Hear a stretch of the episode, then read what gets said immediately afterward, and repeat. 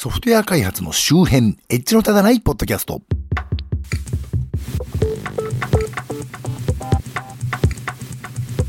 どうもコンピューターで楽しいことをしたい人、そしていっかげつぶりのご無沙汰でしたけれども、えー、風邪をひいてしまいましてね、すっかり声が出なくなっちゃいましてね。で、まあある程度治ってからもまだずっとガラガラ声でしてね、まだちょっと今もうガラガラっぽいんですけど、まあ完全に治ってないんですけど、まあなんとか聞けない程度ではなくなったように思うんで、そろそろやっとかないともうポッドキャストやること自体なんかめんどくさくなっちゃうんでね、そろそろやっとかないなということで帰ってまいりました松田です。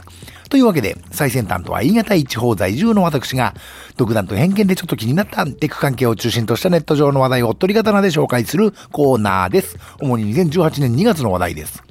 では最初の話題。にがつなのか、Spotify が黒字転換、Anchor などポッドキャスト企業に社買収、アイティー メディアニュースに載ってました。一部読みますが、スウェーデンの音楽ストリーミングサービス Spotify はにがつむいか現地時間、ポッドキャスト関連企業のベイ・ギムレットメディアとベイ・アンカーを買収すると発表した。買収総額は非公表。年内に最大ごおくドルを投じ、さらに関連企業を買収する計画だ。音楽ストリーミングだけでなく、ポッドキャストにも注力し、Spotify をオーディオファーストな総合的なサービスにしていくというということでね、Spotify が調子いいらしいってことと、ポッドキャスト関連の企業をにしゃ買収しました。このアンカーっていう会社は、ポッドキャストをね、録音、編集、配信する分かりやすいツールを出している企業なんで、まあ分かりやすいんですけど、実はもう一つのギムレットメディアっていうのがポイントなんじゃないかと言われてますね。こっちの会社はアメリカでは有名なポッドキャスト番組を制作して配信している会社なんだそうで、つまり Spotify はこの会社を手に入れたということは、自社メディア、自社コンテンツを手に入れたということなんですね。えー、Spotify が黒字を出しにくい原因の一つは、そもそもユーザーが音楽を聴けば聴くほど制作者、コンテンツホルダーに支払いをしなければいけないからなんですけども、まあ、Spotify はギムレットメディアの買収でいよいよ自分たちのコンテンツを持ったわけでね、収益が上がりやすい体質を目指しているわけですね。で、実際うちのこの番組も Spotify でね、流してもらってるんですけど、まあまあ Spotify 経由で聴いてくださってる方もいるみたいなんですが、少なくとも今んとこ私はね、ミュージシャンみたいに分け前はビタいちももらってないわけでね、あの、素人ポッドキャスターなんかにギャラは不要と思っているのか、それとも今後何か分け前を配分する予定があるのかね、そこのとこどうなのよというところですけど、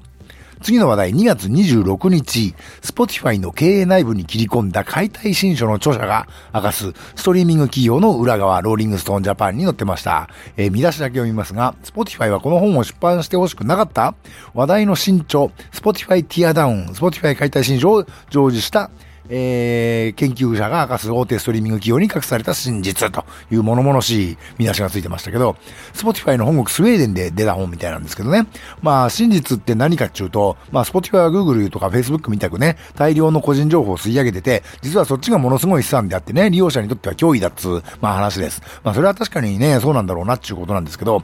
で、それは Spotify なんか使わないね、田舎のおっちゃんおばちゃんには関係ない話かっつうと、こんなニュースが出てきました。長野県在住の方向けのニュース。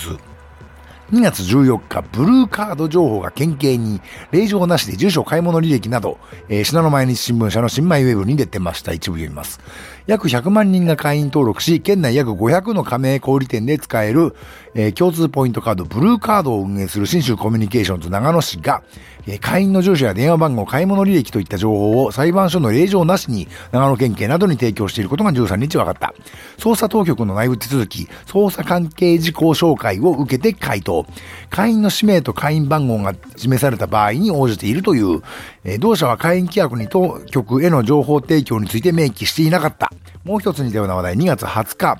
カード会員情報提供ピコカも運用見直し、今月から令状提示原則に、信濃毎日新聞新米ウェブに載ってました。これも一部読みますが、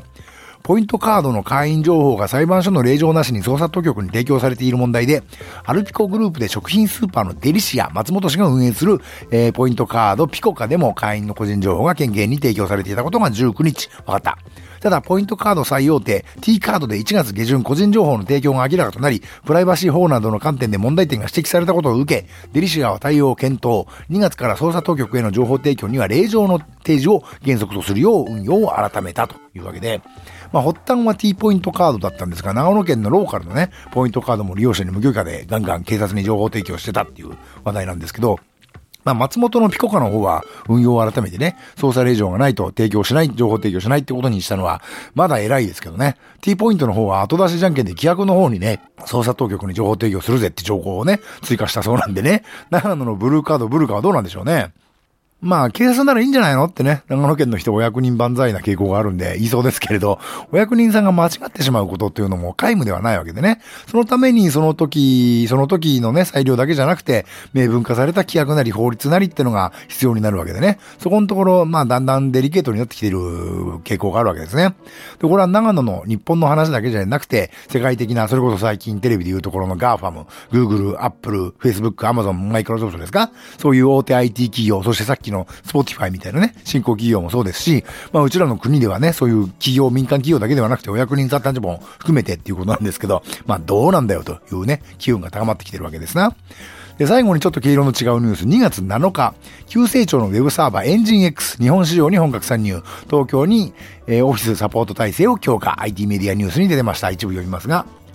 軽量高速なオープンソースのウェブサーバー エンジンエックス を提供している米国の エンジンエックス 社がにがつなのか、東京にオフィスを開設すると発表した。同日、日本語版のウェブサイトもオープン、日本語でのサポート体制を強化するということだそうで、ついこの前、久しぶりにね、ちょっと大手の エスアイエー さんが管理しているサーバーにね、オーエス のインストールから始めてウェブサーバーを構築してきたんですけど、最近はいわゆる エーダブリューエス みたいなデータセンターにリモートで設定することが多いんで、そのサーバー設置会社に訪問までしてね、やってきたのは久々だったんですけど、まあそういう会社さんは現状にいろいろ書類作ったりとかね、偉い人の許可取ったりとか大変そうなんですけど、私は当然作業だけしてね、そういう書類は必要な人が必要にないように作ってないねみたいなね感じでお任せにしてる状態なんですけど、その書類の中に Apache のインストールパスをかけみたいなのがあってね、Apache じゃないウェブサーバーを入れる場合の想定がないのがなかなか面白いなと思って見てたんですけど、まあ エンジンエックス は軽くていいんですけどね、Apache だったらこうすればできる設定を エンジンエックス はどうすんだよっていうのがね、意外に難しい時があってね、同じソフトじゃないんだから当たり前っちゃ当たり前なんですけど、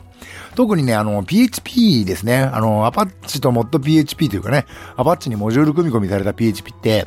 多分メモリリークしてると思うんですよね。あの、割とあっさりサーバーのメモリ使い切って死んでること多いんで、正直もう使いたくないんですけど、個人的には エンジンエックス のね、あの ピーエイチピーエフピーエム にね、ファスト シージーアイ っぽいやつありますよね。あれにみんな切り替えたいぐらいなんですけど、で、ピーエイチピー の話をすると ピーエイチピー かよってね、言われる風潮ありますけど、いや、運用のこと考えたら、レールズよりはるかにいいですけどねっていうね、あの、個人の見解ですけど、レールズのシステムを運用するのはね、正直言って悪夢だと私は思ってるんでね、そりゃ開発は早いかかもしれないけどね、運用負荷がきつすぎるわって思ってるんですけどね。というわけで今回はここまで。このコーナーでご紹介予定の各種の話題はこの番組の Twitter アカウントより Facebook ページに随時流しています。それをご覧になると私が何の話題をしようとしているのかなんとなくわかると思いますので、コメント欄等をいただけるとその話題を取り上げる可能性が高くなるかもしれませんし、コメント内容を番組でご紹介させていただく場合もあるかもしれません。今回紹介した各話題はこの番組のショーノートからリンクを貼っておきます。現在お聞きのポッドキャストプリの画面からリンクをたどれる方はそちらから、そうでない方はこの番組名、エッジの立たないポッドキャストでググっていただくと配信サイトが出てきますので、そちらからご参照ください。最近各サービスであの、のたたって検索してもこの番組出たく、来なくなっちゃってるんでね、あの、エッジの立たないポッドキャストで検索していただければと思います。ではまた。